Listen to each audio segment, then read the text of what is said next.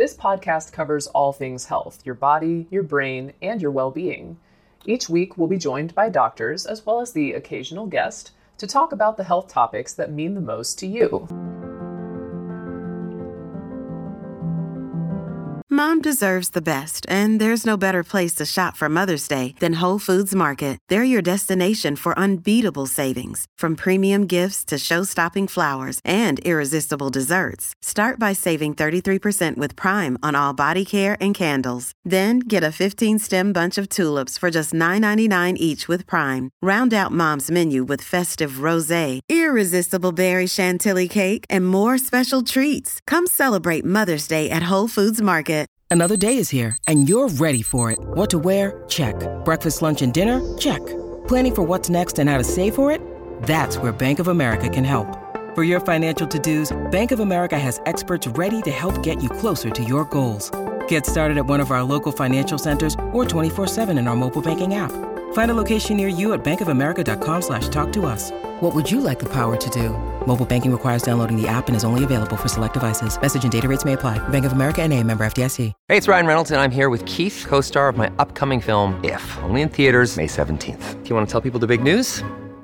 All right, I'll do. Sign up now and you'll get unlimited for $15 a month in six months of Paramount Plus Essential Plan on us. Mintmobile.com slash switch. Upfront payment of $45 equivalent to $15 per month. Unlimited over 40 gigabytes per month. Face lower speeds. Videos at 480p. Active Mint customers by 531.24 get six months of Paramount Plus Essential Plan. Auto renews after six months. Offer ends May 31st, 2024. Separate Paramount Plus registration required. Terms and conditions apply if rated PG.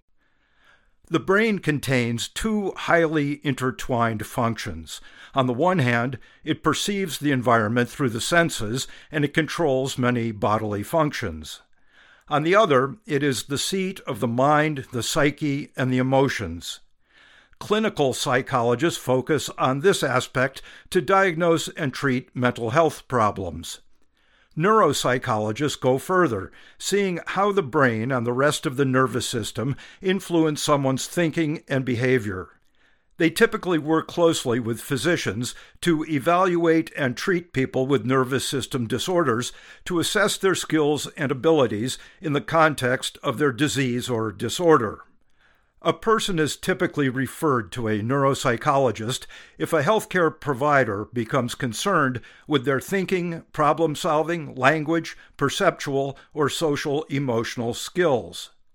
When I asked neuropsychologist Dr. Travis Turner how one becomes qualified as a neuropsychologist, he explained that a PhD level clinical psychologist goes on for further scientific training in neuroscience, neurology, and how various neurologic conditions can affect a person's ability to think quickly and clearly or impact mood and anxiety. How do people find you? Are they referred or do they come to you on their own? For the most part, patients are referred to me from their movement disorders neurologist. It is true that some people will find providers like myself out in the community or they will come directly to me with concerns. But because I focus in Parkinson's disease, they're really coming from within our clinic. What's an evaluation like? How does it start? Well, typically patients will come in with a very close family member or their spouse, and I'll just begin a general discussion by asking them if they have noticed any changes in their memory or their problem solving ability or their speech. And kind of take it from there so that I can really understand what the concerns are that led to the referral. I will also ask the person who came with them because they'll have additional perspective that could potentially be very useful. It's not to say one person's right and one's wrong. It's just more to go by. After I have a good understanding of the things that a person is able to do well and the things that are giving them trouble, I'll also ask about mood and anxiety. Certainly, we know that when people with Parkinson's oftentimes have problems with depressed mood and feeling anxious. And when a person's depressed, they tend to notice their mistakes more and perhaps catastrophize the meaning of a minor slip up. And when people are anxious, they're not able to be present in the moment and really think through things quickly. So it's very important for us to understand if there are any issues going on with mood or anxiety, how might they be relating to what appears to be a problem with cognition? After getting a sense as to what is going on with memory and cognition and mood and anxiety, I'll also get a bit more background information, some medical history that I perhaps wasn't able to find in the chart notes that could relate to the problems at hand, such as history of head injury with loss of consciousness, seizure diagnosis, or history of stroke, review brain MRIs, and make sure that our list of medications is accurate. I'll also get family history that could be. Here is a quick word from our sponsor. We take this few seconds off to inform you, our valued loyal listener about the best health and fitness podcast shows. From the Nezpod studios. Join us as we give you the best of the best health and wellness updates you can rely on for the treatment of chronic health problems. Classic functional medicine back to basics health tips and special updates from the best doctors in the United States of America. Check out this health and wellness podcast shows. Explore Health Talk Weekly, Healthy Lifestyle Matters, Excellent Health Digest, Healthy and Free Daily, and last but not least, Weekly Health and Fitness Corner. Also, check out Nasty Boy CC, the truest story never told fiction podcast, for that real life on the go experience with the 27 year old Golden Boy, who made our guest invite number one list. He tells us about his story as it happens in real time and in real life. It's Nasty Boy CC, the truest story never told. Go get a load of that happiness because happiness is healthy as we know it. Join us every week as we continue to provide you the best of health and fitness wellness updates from around the globe. Enjoy the show.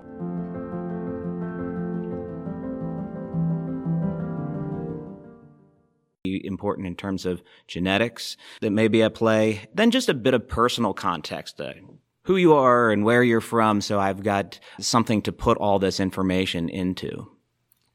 Is there formal testing where you get scales so you can compare this point in time to a later point in time? Absolutely. And certainly no patients look forward to going through this formal testing. If a patient has ever had a screener done during one of their visits with a neurologist, like where they're asked to remember three things and then count backwards by seven.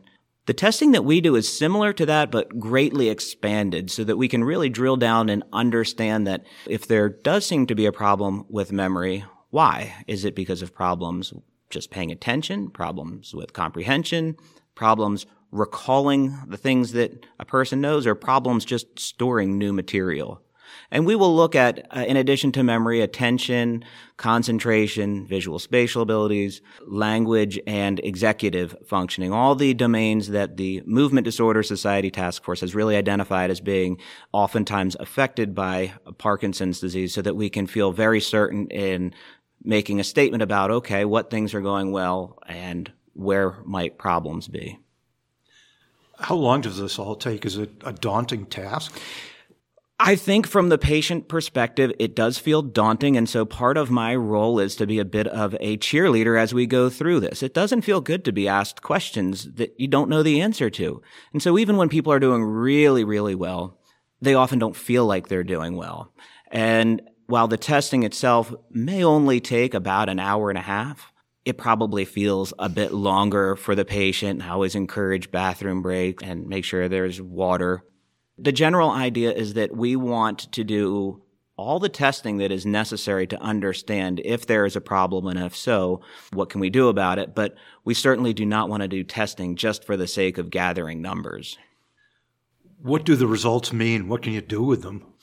Sure. So I've been working with the movement disorders program for about 13 years now. And generally, I know when a score on a particular test is good or when it might be problematic. But the way that we formally score this up is that we compare a person's scores to their peers. So their peers would be other people of a similar age, education, sometimes even gender and ethnicity are related to what a quote normal score would be so that we can really see a profile of strengths and weaknesses. I guess the question is so what do you do about it when you identify a problem area or if the family or the person themselves with Parkinson's says, I'm really having trouble with this or that? What kind of things can you do for them? I think the first thing is to provide very clear feedback. And so no one will walk away from an evaluation with me not knowing what my impressions are. my impressions may change when I go and score everything up, and they will be the first to know if that is the case. But it's very helpful, I believe, for people to know really how they did and what this might mean. So we will look at these results and first we might say, okay, does this look like the typical kinds of changes that we see or expect with Parkinson's disease or might this be something else? Is there something else going on that we need to be aware of? We will then also take a look at perhaps medications that could make a difference, that could help with memory or cognitive functioning or help improve upon a person's mood or help them better manage anxiety. And then also look at medications that might be clouding things up or things that they might be doing that are not so helpful. For instance, not socializing or being physically active enough or problems with having a regular sleep pattern, what we like to call sleep hygiene. And for a number of the patients that I see, deep brain stimulation or DBS surgery is something that is being considered and we can use these results first to say, is this a good idea or might this not be such a good idea for a particular person? And we then also establish a very clear baseline so that if a person does have the DBS surgery and experiences an untoward change afterwards, we can go back, retest and see if in fact anything has changed and then address it very specifically. Since you bring up DBS, is there a role for you in helping them adjust their expectations, what DBS might do for them, what it might not do for them, especially from the neuropsychological standpoint? Fantastic question. And yes, when a person is considering DBS surgery, they will have discussions with their general neurologist, their movement disorder neurologist, the neurologist who is in the operating room with the patient, and the neurosurgeon. And when we have our team meetings, it often is the case that patients have told different things to all of these people in terms of what they're hoping to gain from the surgery, what their expectations are. And when these are discrepant, and oftentimes I'll hear something that's different, we can go back and have a direct conversation with the patient so that they are not left feeling disappointed like this the surgery didn't address the problems that they came there for. Are there difficult discussions? I mean, one thing might be social interaction, driving, whether it's recommended or not. Yeah, you really hit on a big one there. Driving is one of my least favorite conversations. The other that I see more in South Carolina than I did in California is handguns and other guns in the home. So with driving, the laws vary state by state, but in South Carolina, we strongly recommend that someone who has significant cognitive issues that show up on testing also go through a formal on the road assessment. It's not necessarily the case that struggling on cognitive testing means that driving isn't safe, but it certainly can be, especially when you consider that there may be movement problems as well that could interfere with driving. And certainly with gun safety, problems with being able to systematically do things and having attention to detail. I have seen them lead to a number of problems with different individuals and cleaning their guns, loading their guns, and things like that. So that's it's another challenging discussion. Other things that we'll recommend would be maybe not doing certain tasks like using powerful household chemicals or power tools if the focus and the ability to multitask isn't there anymore. It seems that these tests and evaluations are a snapshot in time, in the present. Correct. Do they have any prognostic value? They do. And certainly, as everyone with Parkinson's or who knows someone with Parkinson's has seen, it's variable and we have a hard time predicting change and how quickly the disease may progress. But certainly when we see problems with more severe impairment in memory or more severe impairment with speed of thinking, that usually tells us that we may be ready to see some more significant changes in a person's ability to do everyday tasks. When we see problems, for example, with visual spatial functioning, they may also go hand in hand with the visual hallucinations that can sometimes come up. And that oftentimes is not a good prognostic indicator. Do you do repeat testing at some interval or any regular intervals? Not necessarily. In some centers, people are seen on a yearly basis, at the very least, to put a, a, finger on the pulse, if you will, of how someone's doing in terms of memory and cognition. We simply don't have the personnel to do all of this testing for all of our patients. And I'm not entirely sure it would necessarily be all that helpful. We will do repeat testing when someone feels like there has been a significant decline or they're no longer able to do something efficiently that they could once do before, for example, bills or could perhaps be driving or continuing to work, then we'll want to do a repeat assessment and use the numbers that we got from the prior assessment as a baseline, which is really very nice for surveilling for changes that could potentially come up. Before someone avails themselves of your services, should they mention that they would consider doing neuropsychological testing or they think they could benefit by it with a neurologist or movement disorder specialist, or should they come straight to a guy like you? In my particular case, it would be a little challenging to come straight to a guy like me just because of the way that patients are referred to me. If someone is being seen in a movement disorders center, it would probably be best that concerns of changes in cognition are mentioned during those visits and that perhaps a more thorough evaluation would be desirable. And I think that most folks will find that that referral is put in pretty quickly if someone is not being seen by a movement disorders neurologist, but is instead being followed in the community by a neurologist, it would be good for them to not only request the neuropsychological testing, but also request that any of the records from their visits with a neurologist are sent over and that the neurologist also be very clear in that referral information about how Parkinson's and the treatments they've had may be affecting cognitive functioning. I'm very privileged to be working in a movement disorder center around movement disorder neurologists who can continually educate me on new drugs that may be coming up and therapies and things that are being learned. That's not always the case for someone like myself who is out in the community and seeing kids with ADHD, people who have had head injuries and stroke and the like. They're not going to be able to have that in-depth understanding. So the more information that a patient can bring to their visit, the better. Is there anything important we've missed? I don't think so. I would just encourage folks who are going to have a neuropsychological evaluation to try their best to get a good night of sleep before coming in, to take their medications as they normally would, to have a good meal. If there is travel that's involved, maybe consider trying to get there a day early if they're able to sleep well in a hotel or there's friends or family who live nearby.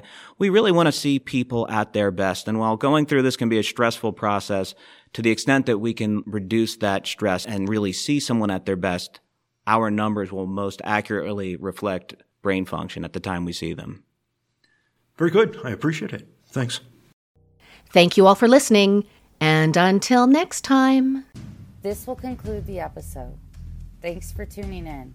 If you like what you hear, please leave a comment and subscribe. This will conclude the episode. Thanks for tuning in. If you like what you hear, please leave a comment and subscribe. Thank you.